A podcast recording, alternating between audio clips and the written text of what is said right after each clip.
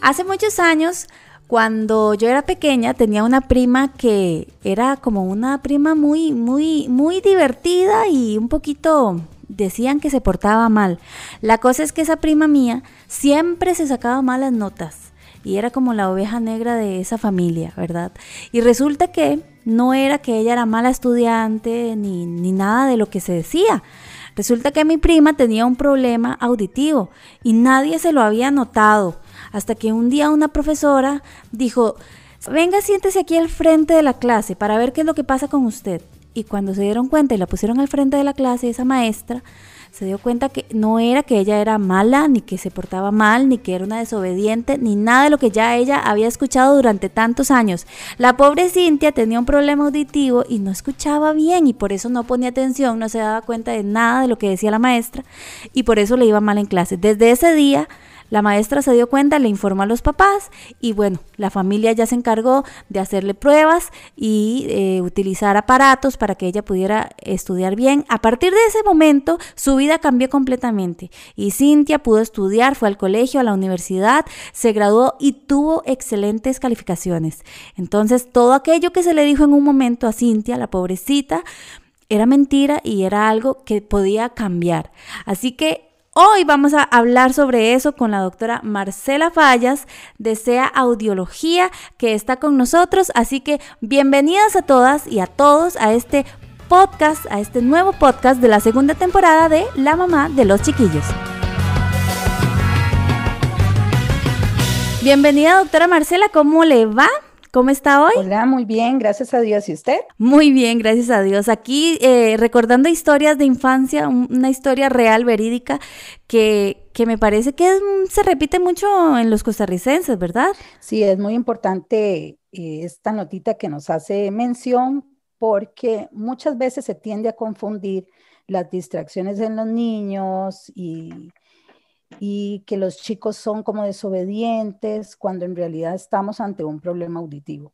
nosotros tenemos que estar muy pendientes de esas conductas en los niños para poder eh, darnos cuenta realmente si, si tenemos un problema auditivo o estamos ante otro tipo de patologías. Exactamente. La doctora Marcela Fallas, ella es doctora de este centro eh, en donde me gusta que lo, lo que describe en sus redes sociales es lo que se encargan es de ayudar a personas a escuchar mejor.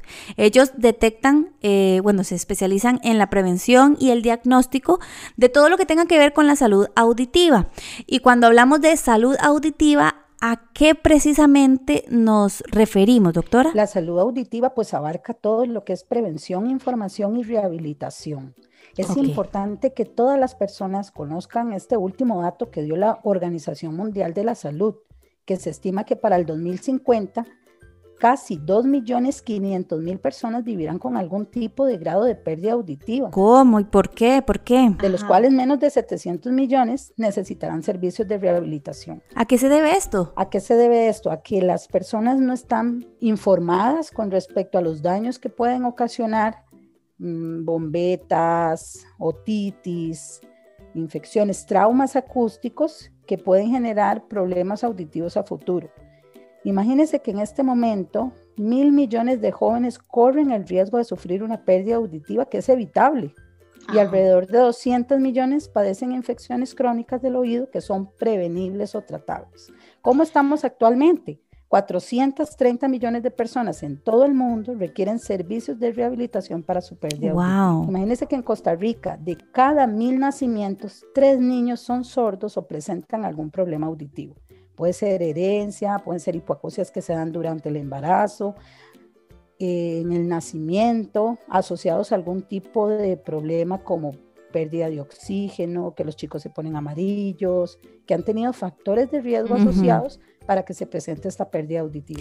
Y dígame una cosa, ¿cómo hay, hablemos primero desde el, desde el embrión, desde que el chiquito está en, la pancita, el, el, niño, ¿hay alguna forma de, yo como una mamá embarazada, puedo evitar o de alguna forma prevenir que mi hijo venga con algún daño así o, o, o no? Bueno, es importante conocer que el sistema auditivo se va desarrollando en los primeros tres meses de vida. Ya a los cinco meses del embarazo, el oído está totalmente formado.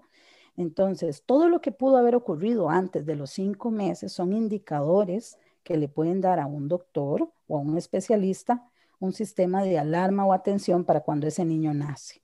Es importante conocer que cuando el niño nace, se debe realizar un tamizaje auditivo neonatal. E, esto, esto es nuevo, ¿verdad? Porque... Esto es nuevo, esto tiene poco más del 2005 en adelante, en que en Costa Rica ya es ley, ya es ley que se, realicemos el tamizaje auditivo neonatal. Es importante este desarrollo en el niño donde la madre no tenga ningún factor de riesgo asociado como presión alta, diabetes, eh, problemas metabólicos en los cuales puedan pasarse o asociarse para que los niños tengan alguna dificultad auditiva. Ahora, durante el parto, si el chico presenta eh, falta de oxígeno, conocido como hipoxia, es importante también tomarlo en cuenta porque estos son factores de riesgo. El que el niño se ponga amarillo, en que tenga antecedentes familiares, todos estos indicadores le tienen que dar este sistema de alarma a los papás para que le realicen el tamizaje auditivo. ¿Y este tamizaje solamente eh, cuando nacen o hay, no sé, un mes, dos meses, tres meses de, del bebé o solamente cuando nacen los primeros días en el hospital? Que se puede realizar desde los tres, cinco, siete días de nacido en adelante. Es importante que se realice cuando el niño está pequeño. El tamizaje auditivo se hace con la prueba llamada emisiones otoacústicas. Es una prueba súper sencilla es una prueba objetivo, el niño no tiene que colaborar, él da el resultado solito, hay emisiones clínicas y hay emisiones de tamizaje. La prueba consiste en colocar una sondita en el conducto auditivo donde se va a enviar un estímulo al oído y, este, y el oído lo va a, recoger y va a enviar una respuesta, ¿verdad? Que se va a, a graficar como pasa o falla.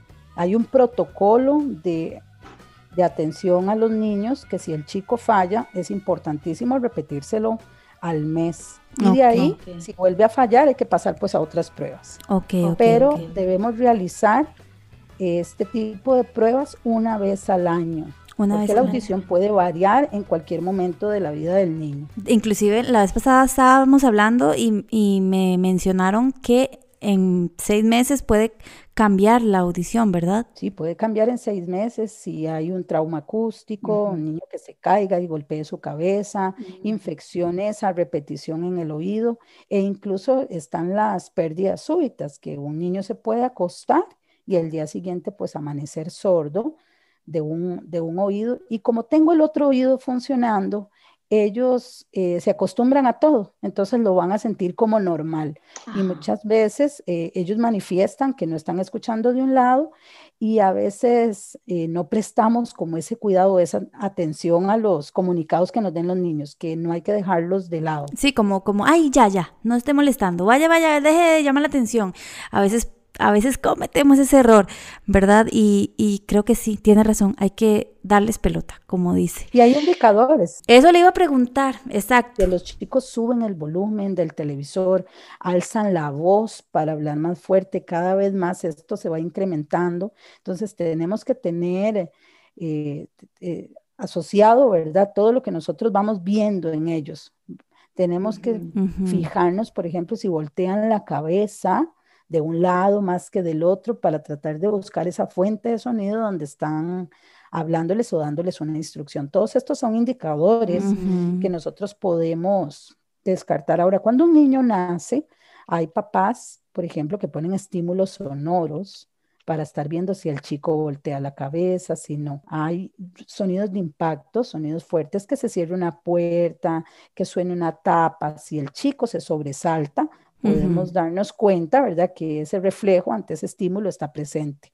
Si vemos que no hay ningún movimiento del niño, tenemos que estar más en, en alerta como papás para estar viendo todos estos indicadores. Ok, perfecto. Sí, de hecho, bueno, dos cosas. Ah, me recuerdo una película que vi hace muchos años, en donde había un bebé que era sordo, pero no sabía la mamá. Entonces, en el momento en que cayó un trueno, un rayo durísimo, sonó, em, el bebé que, quedó así como sin nada y, y ahí fue donde se dieron cuenta.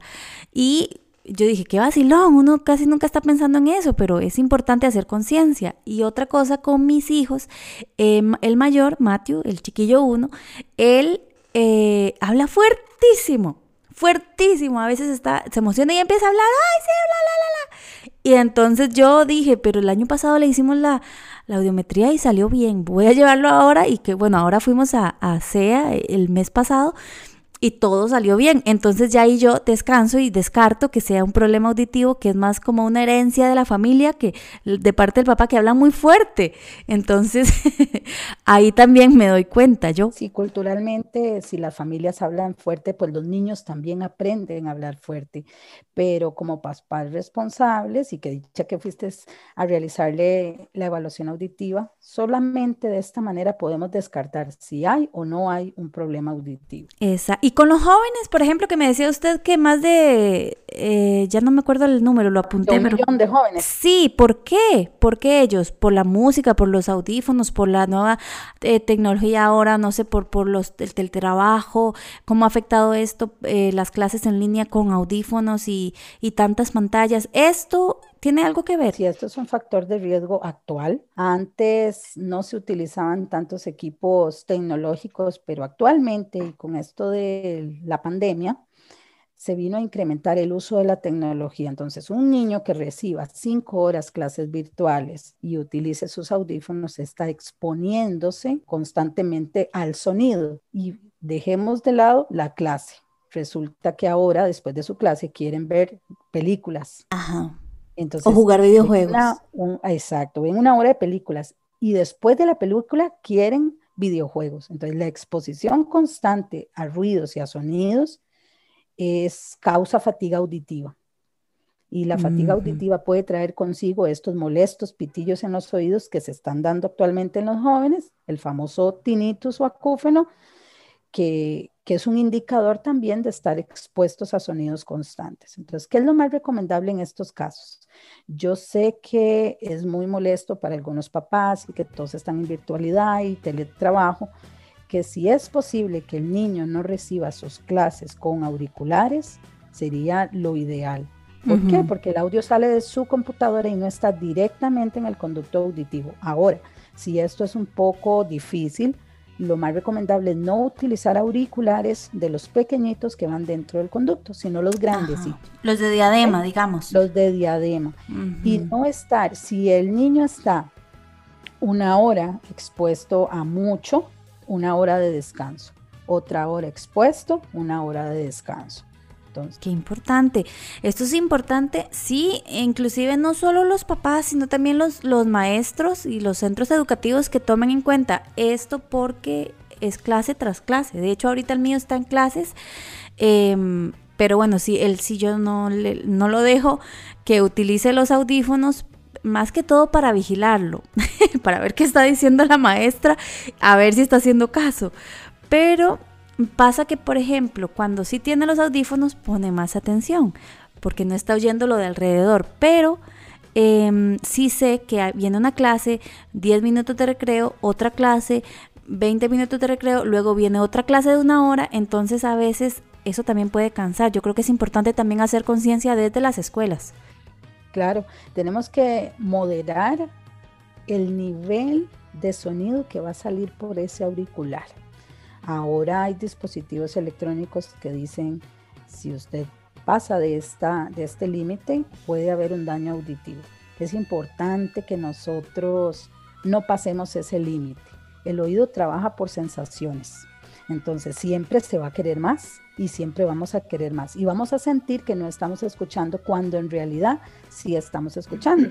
Es como ir al cine. Si nosotros vamos al cine y no ponen el estéreo, todas las personas automáticamente van a decir, no oigo. Es sumamente importante que tomen acción con respecto a esto de la virtualidad y del uso de los audífonos con respecto a clases, a juegos, a música, a video, porque se daña el oído, se fatiga el oído y se causa una pérdida que es irreversible. Esto es importante, es irreversible porque tenemos pérdidas auditivas producidas por una otitis o una infección de oído que si se llegan a tratar a tiempo, y es súper común en los niños, si se llega a tratar a tiempo se puede solucionar y no causar un daño, pero la pérdida auditiva que está asociada a la exposición al ruido no se recupera. Por eso es que nosotros como clínica nos dedicamos a prevenir, a informar y a rehabilitar. ¿Qué pasa si un niño eh, que todavía no se ha hecho esta audiometría tiene este problema y no se, no se detecta a tiempo? ¿Qué pasa? Aparte de que, bueno, como dices, es irreversible, ¿verdad? Dependiendo del, dependiendo del tipo de pérdida o del grado de pérdida auditiva, se pueden presentar los problemas. Hay chicos que no tienen desarrollo del lenguaje, eso es muy importante. Ah, Puede haber una privación cognitiva. ¿Qué es la privación cognitiva? Lo que hablábamos en la parte escolar. Un chico que le cuesta más concentrarse. ¿Por qué? Porque solo, solo agarra pedacitos o extractos de la información y la idea no queda concreta en ellos. Entonces, puede haber problemas de lenguaje si, se, si estamos entre los seis meses y los dos años, eso es importantísimo porque es el desarrollo de la adquisición. ¿De seis meses? De seis meses a dos años, es súper importante porque ahí es donde nosotros estamos, pues la etapa del balbuceo, la etapa de producir eh, pequeñas frases en ellos. Eh, al no escuchar, no las puedo producir. Si ya la pérdida auditiva se presenta después de los dos años, entre los dos y los siete años, podemos tener un retraso en el desarrollo cognitivo de ellos asociado a una pérdida auditiva. Esto no quiere decir que el niño tenga un problema cognitivo, sino que su inteligencia se está viendo afectada o su desarrollo y desempeño escolar se está viendo asociado porque no escucho. Entonces, es, nos quedan claras las ideas y no las entendemos. Es nuestra responsabilidad como papás y mamás también vigilar todo esto porque al final los estamos privando sin darnos cuenta de eh, la oportunidad de aprender como todos los demás niños cuando es un problema que se puede, que se puede prevenir, ¿verdad? Y detectar a tiempo. No, y es importante la privación auditiva porque eh, hablemos de que tenemos una pérdida unilateral, o sea, en un solo oído. Cuando yo tengo la pérdida en un solo oído, el otro oído se tiene que esforzar mayormente a captar los sonidos. Porque el otro no tiene la audición como debería de ser. Pero el otro se me está privando auditivamente y el, y el lado contrario ya tiene muchísima ventaja. Ese lado está muy fortalecido. Cuando nosotros rehabilitamos el oído que tiene pérdida auditiva, ya el oído contrario le lleva ventaja. Es como ir a un gimnasio y levantar pesas de un lado y del otro no. De un lado voy a tener músculo y del otro no. Y esto es importante porque los oídos se escuchan de manera contralateral. Todo lo que yo escuche del lado derecho va a ser interpretado en el hemisferio izquierdo del cerebro. Y todo lo que escuche en el oído izquierdo va a ser interpretado en el hemisferio derecho. O sea, que si solo tengo un oído, estoy estimulando solo un hemisferio cerebral. Esto es importante porque la gente cree que tengo, tengo un oído y, estoy entendiendo perfectamente. Y no, solo tengo un estímulo y el cerebro es un músculo. Si no, la otra parte queda como dormidita ahí. Exacto, no hay crecimiento, se empieza a reducir. Wow, qué importante, porque no es cuestión de que no escucho, ay, qué torta, no, es que todo ya un desarrollo ahí que estamos afectando si no lo vemos a tiempo.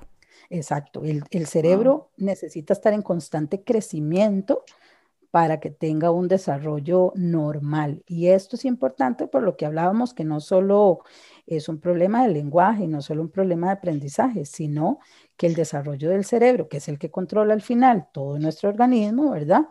No se está desarrollando como debe de ser. Necesita este estímulo, este impulso. Qué importante, wow, sí, de verdad que es muy importante. Y bueno, ya para ir cerrando, ¿cómo, se mide la audición. ¿Cómo funciona la audiometría? Yo ya lo sé porque fuimos y hemos ido, pero me gustaría, porque la gente puede decir, ay, no, me da miedo, está muy chiquitito, este, luego, no sé, se pone a llorar y qué estrés. No, no, no. Hay que primero tranquilizarse, es una cuestión fácil, rápida, pero yo quiero que nos explique cómo funciona eh, la audiometría, cómo funcionan estas pruebas, cuánto tiempo se lleva y luego que nos cuente los servicios que brindan ustedes en las clínicas y en dónde están ubicados. Ok, claro, vea, la audiometría o las evaluaciones auditivas en los niños las vamos a dividir, digamos, en dos partes. En niños menores de dos años vamos a realizar lo que son las emisiones otoacústicas que era la prueba anterior que les comenté que era objetivo, el niño no debe de colaborar, importante que no esté enfermo y que no llore, porque el equipo va a recoger la respuesta que da el oído. Si el niño llora, va a recoger llanto y la prueba va a salir como ruidosa. Eso es cuando están pequeñitos. Cuando están pequeñitos, entre, esa la, esa la puede hacer entre el, nacimiento y dos años. ¿Esa la puede hacer el bebé tomando teta? Sí. Ah, pues, perfectamente. Súper, súper entonces. Y de los dos años en adelante, nosotros vamos a hacer dos tipos de audiometría. Está la audiometría de rastreo. Vamos a tomar todas las frecuencias y los vamos a pasar en 20 decibeles, que es el límite de la audición. Si el niño levanta la manita en 20 en todas las frecuencias, se considera como audición normal. No vamos a buscar umbral auditivo, que ese sí lo haríamos en la audiometría clínica. La audiometría clínica va a buscar el mínimo de audición en la que escucha el niño. Ok, entonces está la autoacústica, la de rastreo y... Opciones autoacústicas, la audiometría de rastreo y la audiometría clínica. Ok, ok, ok. Y en todas estas, ok, ya vimos como en la primera, la de rastreo, ingresan a una cabinita, levanta la mano y la clínica ya es un, ya es un proceso eh, un poquito más extenso. Sí, es una audiometría más completa, evalúa la parte vocal y la parte auditiva. Esta audiometría se utiliza cuando se ha eh, fallado la audiometría de rastreo, que el chico no pasa esta prueba, entonces es importante pasar una audiometría clínica para buscar dónde está la lesión y a qué intensidad escucha propiamente ese niño.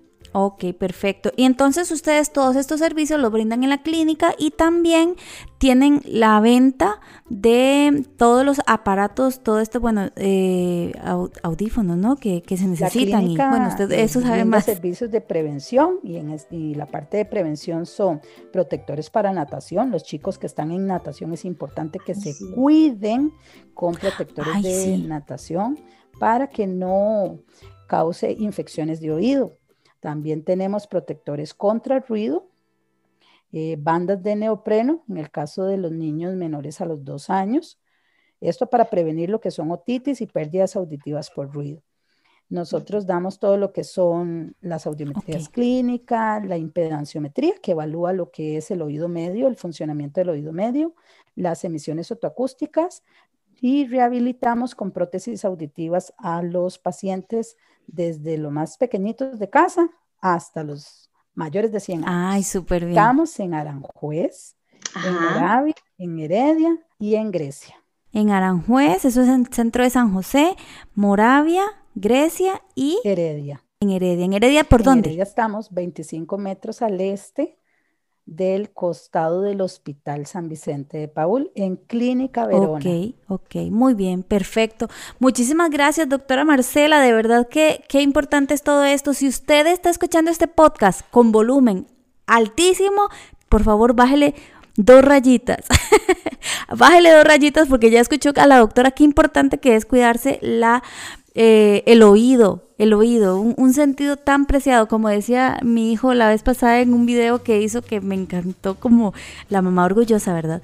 Él decía, si un niño no puede escuchar bien, no va a entender lo que le dicen las maestras y se perdería de los sonidos tan lindos de la naturaleza. Yo me derretí con lo que decía, ¿verdad?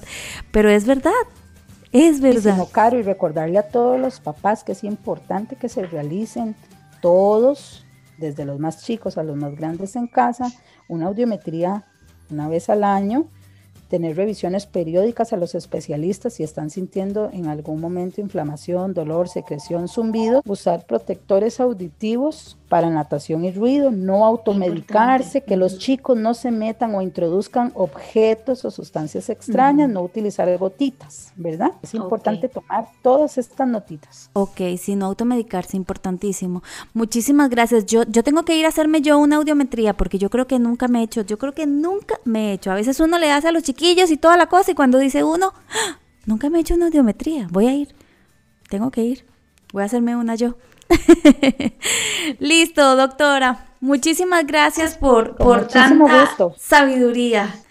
Bueno, muchas gracias a todas también. Ustedes ya saben, de verdad, a cuidarse los oídos y, y, a cuidar los oídos de los chiquillos que ellos necesitan de nosotros y dependen de nosotros. Si quieren más información, Puede, puede, buscar en Facebook, Instagram y YouTube, sea Audiología, todas sus redes sociales, ahí usted va a encontrar teléfonos, va a encontrar ubicaciones para que pueda llegar y también les puede escribir a ellos y estoy segura que les van a estar contestando muy amablemente y les van a estar eh, aclarando todas las dudas que tengan. Muchísimas gracias por conectarse el día de hoy, un podcast muy informativo y muy bueno para que usted preste atención a sus chiquillos, preste atención a su salud auditiva también. Yo soy Caro Olivares, visite mis redes sociales en Instagram, Facebook y YouTube y por favor recuerde que la mamá perfecta no existe. Nos escuchamos en una próxima emisión. Bye bye.